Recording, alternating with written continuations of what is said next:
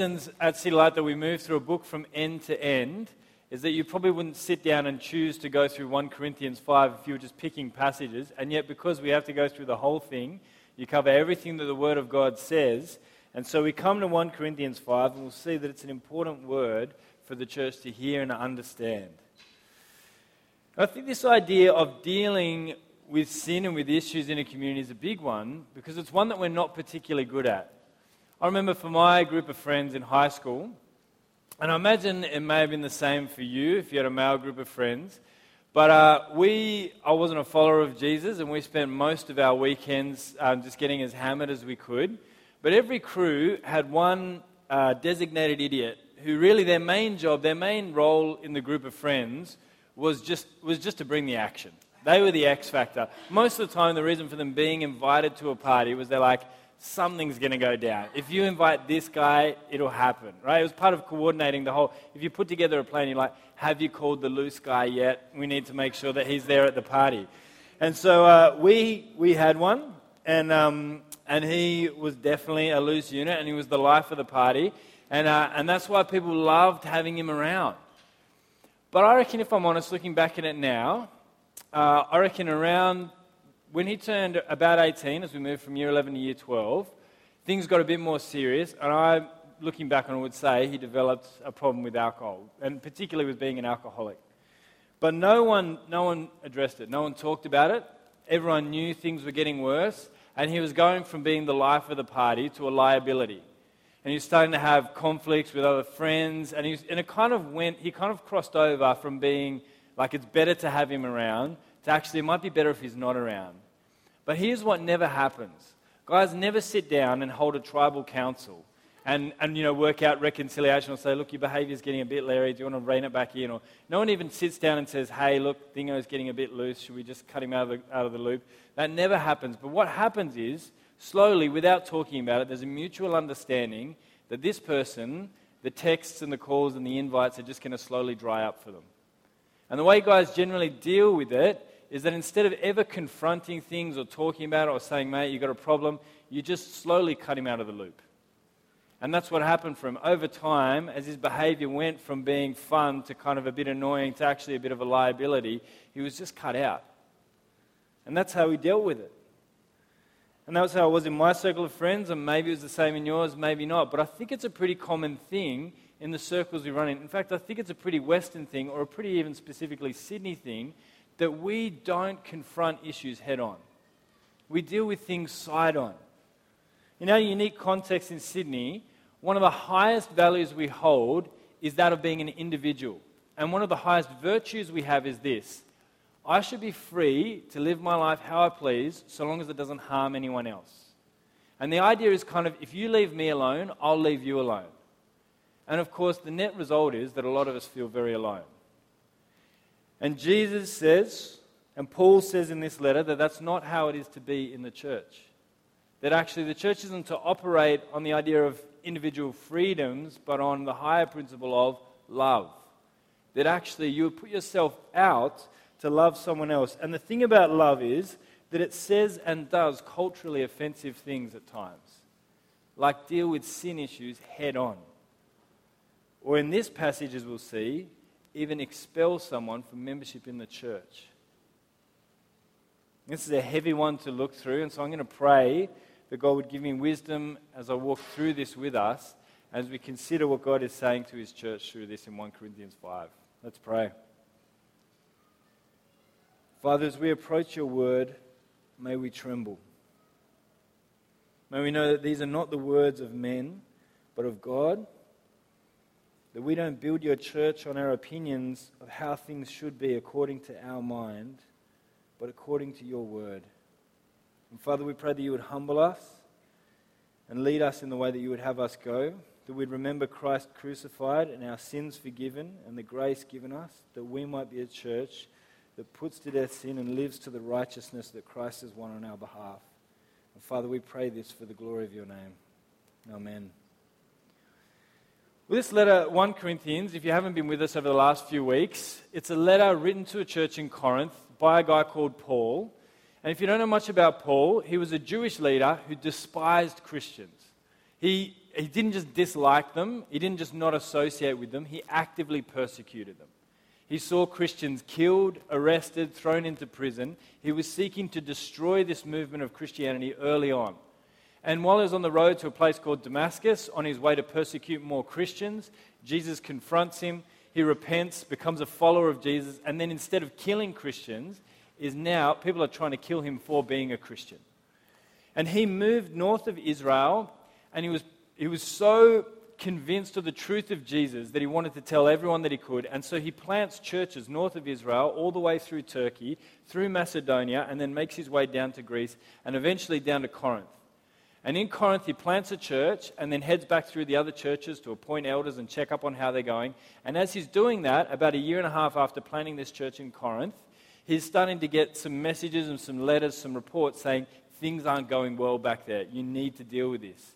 At this point, he doesn't have the time or the opportunity to go back there, not because he's, you know, can't be bothered, but because he might die on the way. It's a significant reason.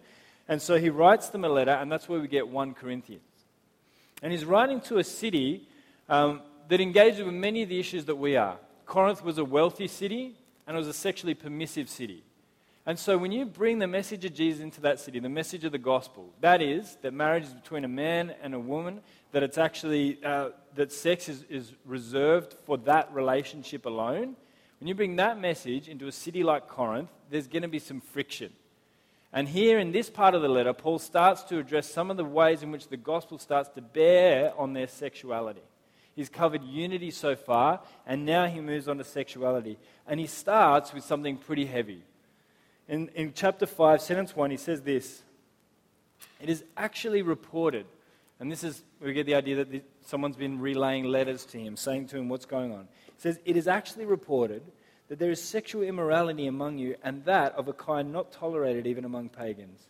For a man has his father's wife, and you are arrogant. Ought you not rather to mourn? Let him who has done this be removed from among you. Paul straight away just calls out what's going on.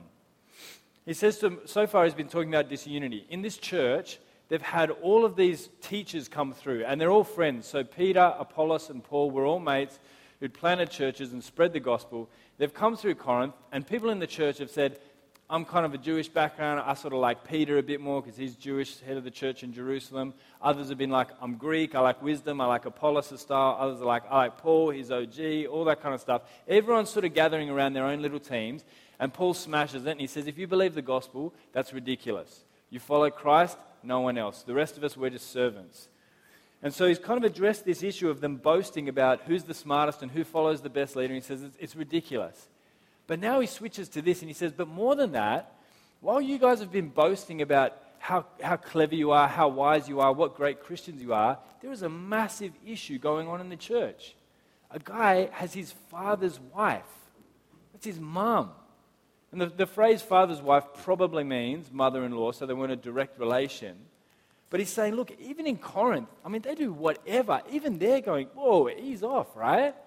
They even, even reported outside the church, people are like, this is not okay. And he's saying, this is happening in your midst, and you're, you're busy talking about who's the smartest Christian and who follows what. Get a grip, guys. He even says to them, You've been boasting, you should mourn. He's like, This guy's family is being torn apart. A guy has his father's wife. Think of the damage of the relationships around that. He's like, You're boasting about stuff, you've, you've missed the point. You should be mourning. It's like they've lost their mind. I mean, to give like a, a similar sort of uh, you know, illustration, when I was at school, on our, I say our rugby team, I never played rugby, but I had a friend who was built for rugby, and in year nine, year nine, he was a dollar fourteen. 114 kilograms, right? He was, he was, a, he was built for rugby. And, um, and much of watching the games was just seeing if the opposition could take him down. If he got any kind of momentum on the burst, he could have like three or four players hanging off him and still make sort of 25 meters to the try line, right? So it was great to watch. But, um, but in year, I think it was 11 or, or the beginning of 12, the impossible happened and he got knocked out. So, I mean, you should, you should, you should have seen the other guy. But, uh, but he actually got knocked out.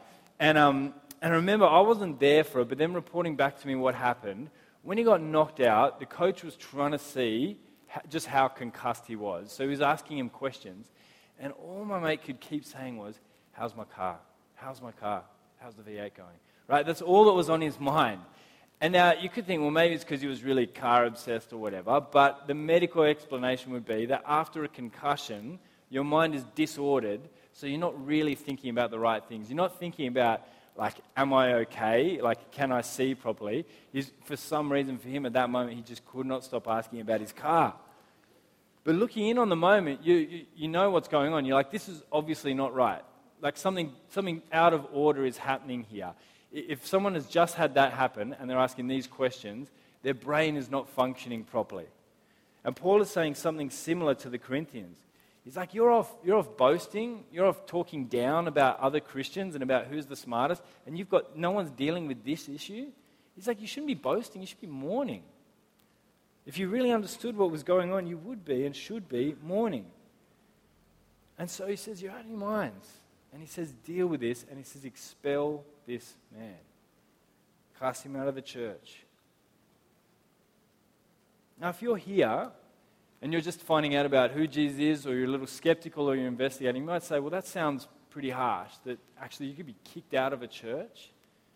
But Isn't it the case that many people and even denominations would have been spared all kinds of grief if churches had just taken this passage a little bit more seriously?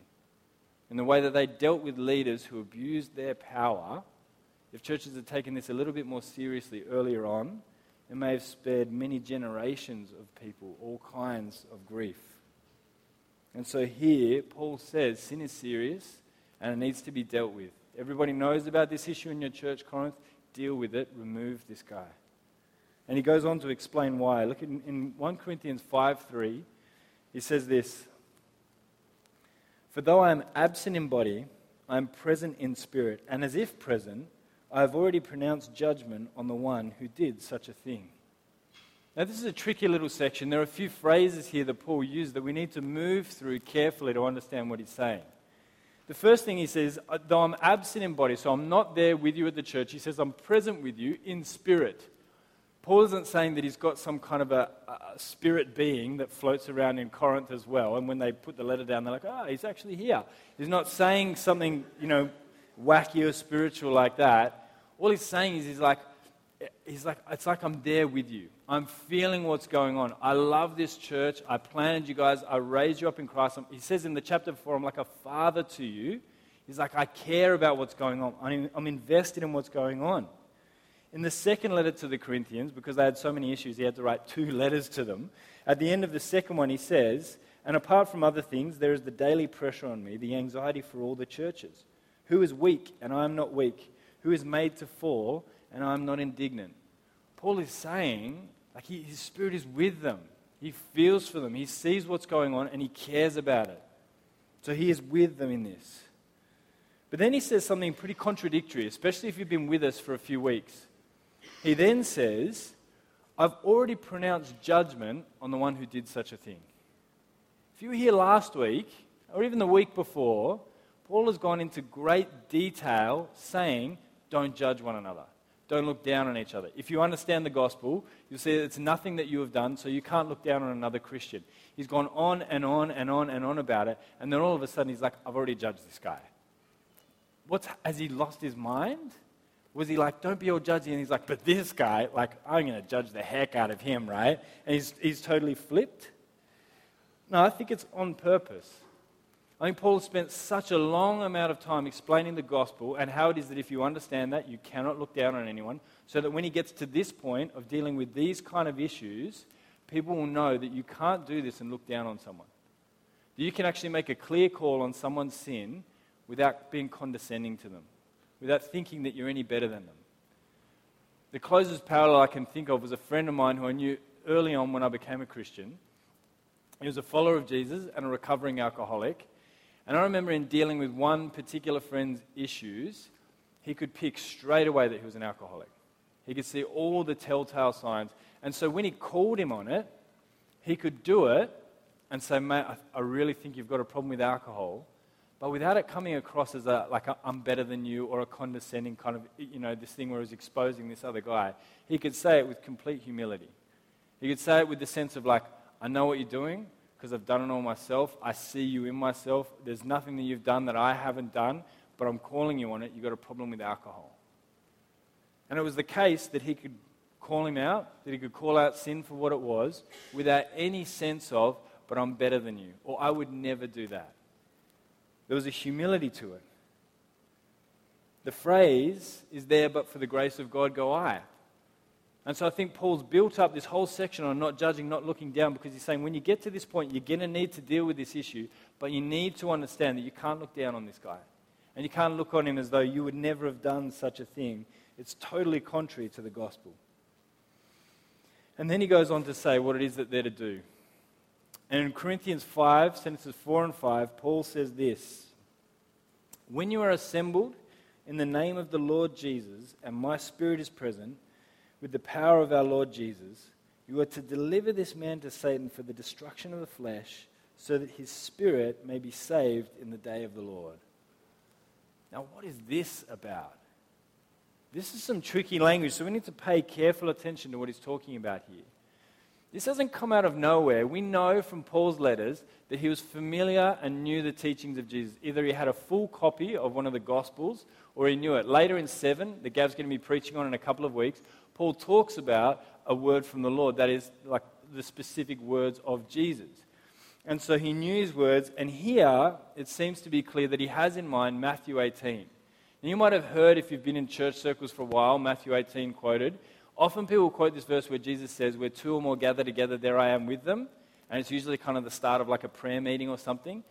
The problem is the context is church discipline. And so here in Matthew 18, have a look at what Jesus says for his church and what he lays out for them. He says, If your brother sins against you, go and tell him his fault between you and him alone. If he listens to you, you have gained your brother. But if he does not listen, take one or two others along with you, that every charge may be established by the evidence of two or three witnesses. If he refuses to listen to them, tell it to the church. And if he refuses to listen even to the church, let him be to you as a Gentile and a tax collector. Truly I say to you, whatever you bind on earth shall be bound in heaven, and whatever you loose on earth shall be loosed in heaven. Again I say to you, if two of you agree on earth about anything they ask, it will be done for them by my Father in heaven. Where two or three are gathered in my name, there I am among them. Now, this section is talking about Jesus giving authority to his church to exercise church discipline. He's saying when it comes to dealing with sin, go straight to the person. Don't gossip around them. Don't tell everybody else about it. You go straight to that person. If they don't acknowledge that, you take someone with you. Not so you can gang up on them, but so there's a witness there to mediate who can check both sides and see if you're actually being reasonable. And then if they won't listen to that and it's clear that there's unrepentance, he says, tell it to the church. And when the leadership address it with this person, if they still won't repent, he says, then you're to treat them like a tax collector or Gentile, like an unbeliever. So you continue to love them and to share with them the gospel, just like Jesus treated tax collectors and sinners, right? But you don't call them brother, and they're out of the church. You're looking to win them over to Christ. And it seems like this is what Paul has in mind. Even the language of gathering or assembling is there, the same word. And then it comes to this phrase he says, You are to deliver this man to Satan. What does that mean? Well, again, we don't just look at a passage and think, well, what do I think this means? We weigh Scripture against Scripture. And in the letter to the Ephesians, Paul says, he describes Satan as the, the prince who is over the, the kingdom of the air. That is, that all those who are not under the reign of Jesus, that is the church, are under the power of Satan. And so when Paul says here, deliver him over to Satan, he's saying, pass him out from the church, where Jesus is head, and to the world. And when he says to him, uh, when he says to do this for the destruction of his flesh, he's saying, look, if he wants to pursue this relationship as his father's wife, he refuses to acknowledge that it's sin, he refuses to repent of it, you let him do that, but not as, not as one who calls himself a brother or who's a part of your church. He says, allow, uh, says sin, deliver him to Satan. But, he says, so that his spirit may be saved in the day of the Lord. So the hope is here that as they do that, they draw a line in the sand so they say, something's not right here. You keep saying you're a brother, you keep saying you understand the gospel, but your life isn't showing it. It's not reflecting it in any way.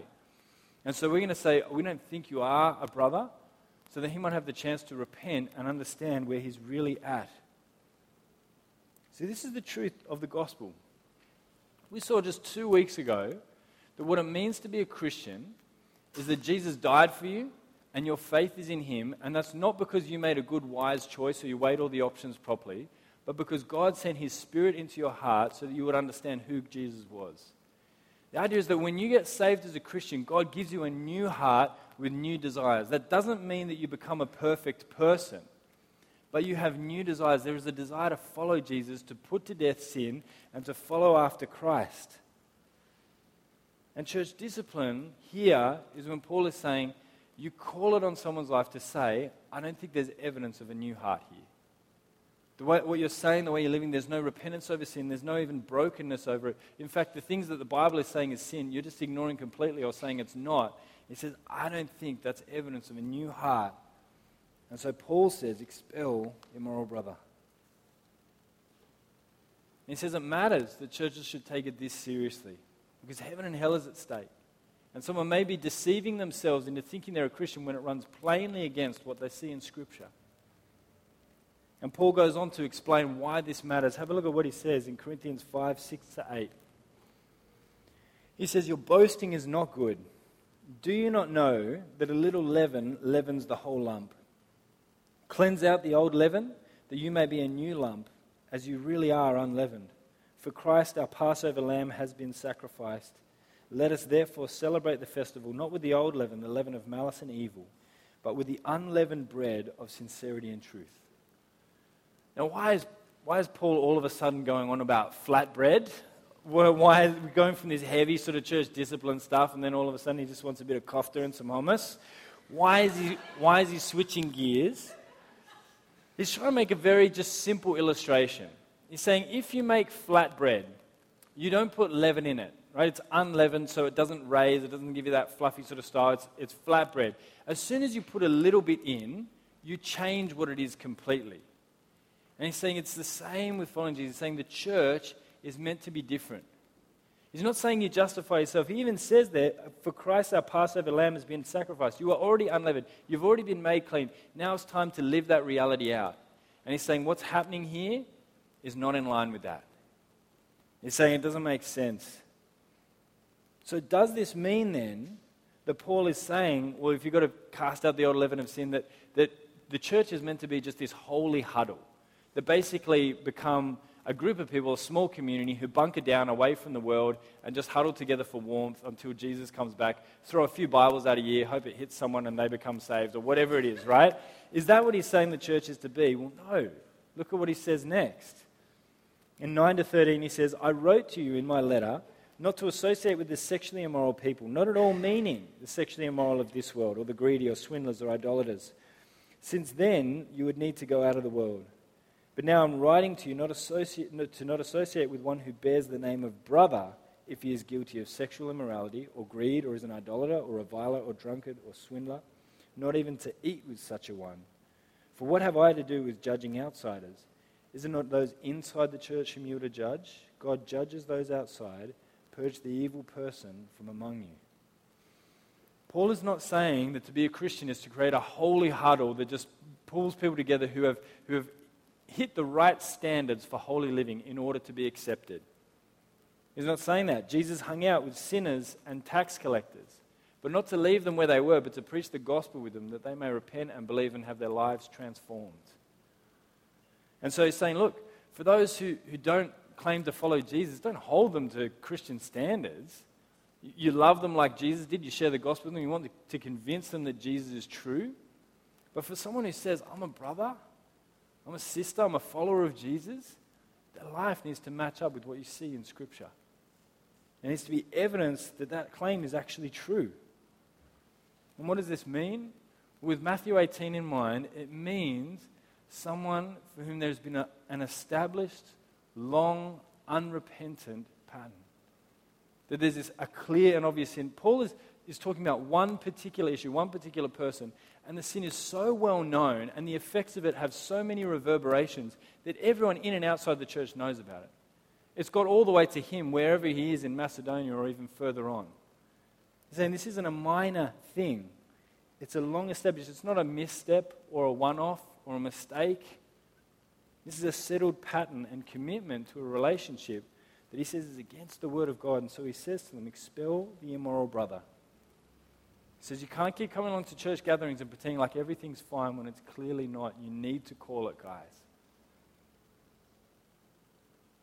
I've only seen this happen once in the church communities that I've been a part of. And I thankfully didn't have to be a part of it. There was a senior leadership that were looking after it. But there was a man who had left his wife and was unwilling to reconcile with her. There was no unfaithfulness, but she wanted to reconcile the relationship and he wouldn't and wanted to keep coming along to church and a group as, the, as, a, as a brother, as though nothing were wrong. And the church leadership said to him, You can't. They said, You can't keep coming along to our gatherings pretending that everything's okay after everyone's met with you, after pleaded with you to go and get counseling to work this out, and you refuse to do it, and you say you're still following Jesus with your whole heart, they said it's not happening, and called it right there. You might say, well, that's, that sounds harsh. And it is. But you know what would be even more harsh? For him to sit there just a few rows away from his wife who is grieving and suffering, and everybody else is pretending like nothing's wrong, like it's fine. Like this is how the people of Christ are to relate to one another with no contradiction. Paul says you can't do that. You have to call it. But here is the truth of it church discipline matters are incredibly rare. It's incredibly rare that you get to the point where someone is willfully disobeying the Word of God and still wants to be a part of a church community. I mean, in this day and age where you've got so many options to do whatever with your weekends, it's almost unlikely that this comes about as a combination. It's very rare that this happens. It's very rare in the letters of Paul. This is the only instance that we have this happening. Jesus talks about it in Matthew 18. There are a few other areas where it comes up, but it's pretty rare in church life there for the same reason. But what tends to happen instead is that we just don't actually know each other very well. And so, most of the time, when there are issues of major sin or doubt, they just go unnoticed. They get worse and worse until someone just disappears. And years later, we think, I wonder what happened to that person. You look back at youth group photos or beach mission photos and you think, gosh, where did half of those people go? The far bigger issue will be that we'll just quietly, alone, back out of the faith. The author Samuel Johnson says of his falling away, shade after shade went darkly over my soul till nothing was left but complete black. It wasn't a big moment. It wasn't a, a, massive tension or a confrontation. He was just saying, just bit by bit, shade by shade, went over my soul until it was just blackness. And there was nothing that I could call that resembled faith in me. So usually we don't deal with these things because dealing with sin is hard and it's messy and we don't want to do it. And why is it like this? I think for that reason it's difficult. To do what Paul is saying is really difficult. To lovingly confront sin, to follow the words of Jesus in this area is very difficult. The, what tends to happen is one of two things. Either we do the just kind of um, people share something and we just do the kind of sending prayers and good vibes in your direction sort of thing and just hope it's all all right with you. Or, or the other one is the slap and run. That is like there's an issue of sin, you have one major confrontation, throw a haymaker, and then just leg it. That's it, you're out of there. You go, I did my bit. I dared myself to actually confront someone. And now you just you drop a huge bomb, confront them over something, and then just disappear. And neither of those are the kind of loving, persistent, patient sort of love that we see in the gospel, or what Paul is talking about here. See, why don't we confront sin? I reckon there are a bunch of reasons. I think we don't confront sin for probably the good reason of we don't want to seem holier than thou. I mean, when, when I look into my own heart and I see this sin